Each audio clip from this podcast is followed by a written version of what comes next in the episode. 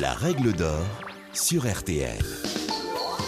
Bonjour, c'est Julien Courbet. Retrouvez désormais chaque semaine l'inimitable règle d'or en podcast avec les avocats, les mêmes qui interviennent chaque jour dans Ça peut vous arriver sur RTL et M6. Que faire? Que dit la loi? Quel recours? Nos ténors du barreau répondent ici aux questions que vous vous posez. Une promenade de santé ou au contraire un véritable parcours du combattant, c'est selon. Au moment de se rendre à la banque pour y demander un crédit immobilier, mieux vaut avoir en tête quelques questions qu'on ne manquera pas de vous poser avant de vous prêter le moindre centime. Maître Anne Cadoré vous rappelle justement ici les critères à connaître pour l'emprunteur. La législation sur les prêts immobiliers s'applique à tous les prêts, quelle que soit leur forme, portant sur les opérations immobilières suivantes l'acquisition d'un bien immobilier ou le financement relatif à leur construction.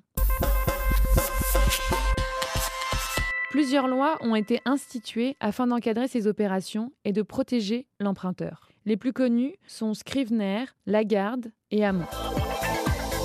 En ce qui concerne la publicité, tous les établissements prêteurs, c'est-à-dire les banques, les établissements spécialisés dans le crédit, font de la publicité autour du crédit immobilier. Ces supports sont soumis à certaines règles et doivent mentionner les quatre caractéristiques principales du prêt.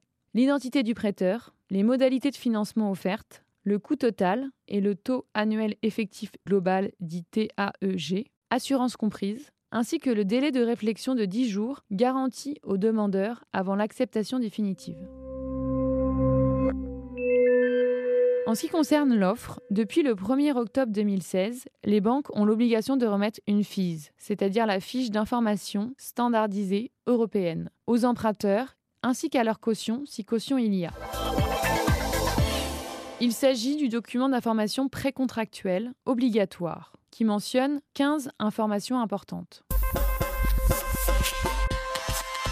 C'est-à-dire l'identité des parties, la nature du prêt, l'objet et les modalités du prêt et de la mise à disposition des fonds, le tableau de remboursement distinguant capital et intérêt, les exigences en matière d'assurance et de sûreté, hypothèque, caution, les modalités de transfert à une tierce personne, les frais éventuellement retenus en cas de non-acquisition. Ces caractéristiques doivent impérativement apparaître sur le contrat de prêt. À défaut, le contrat de prêt pourra être considéré comme nul ou faire perdre au prêteur le droit aux intérêts et ou être à l'origine d'une amende. L'établissement financier doit maintenir les conditions de son offre pendant une période minimale de 30 jours à compter de sa réception par le demandeur.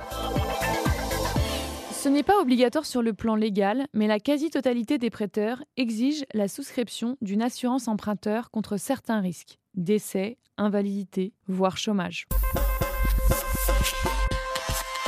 L'emprunteur est libre de choisir son assureur. Ce dernier peut choisir de refuser de le couvrir s'il présente un profil à risque, comme des maladies chroniques, tabagisme, surpoids, mais il ne peut en aucun cas l'obliger à choisir un assureur particulier.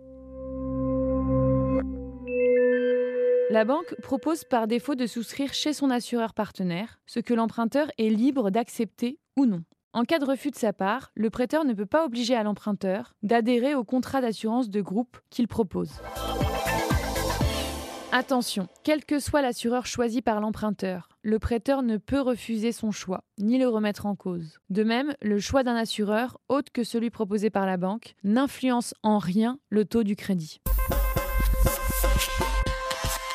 Une autre précision sur le délai de réflexion. Toute offre de prêt immobilier comprend un délai de réflexion obligatoire de 10 jours. C'est-à-dire que avant ce délai, aucune offre ne peut être acceptée ni aucun versement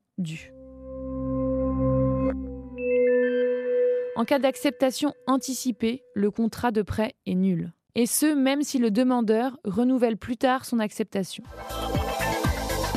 Toute fraude sur les dates, de la part du prêteur, peut entraîner aussi la perte du droit à intérêt. Par ailleurs, tout avenant en contrat doit faire l'objet d'une nouvelle offre, sauf pour les crédits à taux variable dont les modalités de variation sont fixées dans le contrat initial. Qui dit nouvelle offre dit nouveau délai de réflexion obligatoire de 10 jours. En ce qui concerne le taux immobilier, il n'existe pas de législation particulière sur la façon de fixer les taux de prêt immobilier. La seule forme de réglementation en vigueur est la loi, affirmant qu'un prêt immobilier ne peut pas être accordé au-delà d'un plafond appelé taux d'usure. Ce taux d'usure est calculé tous les trimestres par la Banque de France et correspond à la moyenne du trimestre dernier, majoré d'un tiers. Le délai de réponse de l'établissement prêteur pour l'accord ou le refus d'un prêt immobilier est mentionné dans l'avant-contrat. Ce délai, d'un mois au minimum, est généralement fixé à 45 jours. À compter du 1er janvier 2022, certaines recommandations sont devenues des obligations, dans l'optique de réduire au maximum les situations d'insolvabilité. Il n'est plus possible d'emprunter au-delà de 25 ans, hormis pour un bien immobilier neuf où la durée du prêt pourra aller jusqu'à 27 ans. Les mensualités de remboursement, assurance emprunteur incluse, ne doivent pas dépasser 35% de tous les revenus, revenus locatifs inclus également. Ensuite, il est désormais demandé un apport personnel de 10% du montant de crédit. Les banques peuvent toutefois déroger à ces trois règles dans la limite de 20% de leur dossier, notamment lorsqu'il s'agira de prumo-accédants ou de demandes pour une résidence principale. Quelles sont les obligations de l'emprunteur?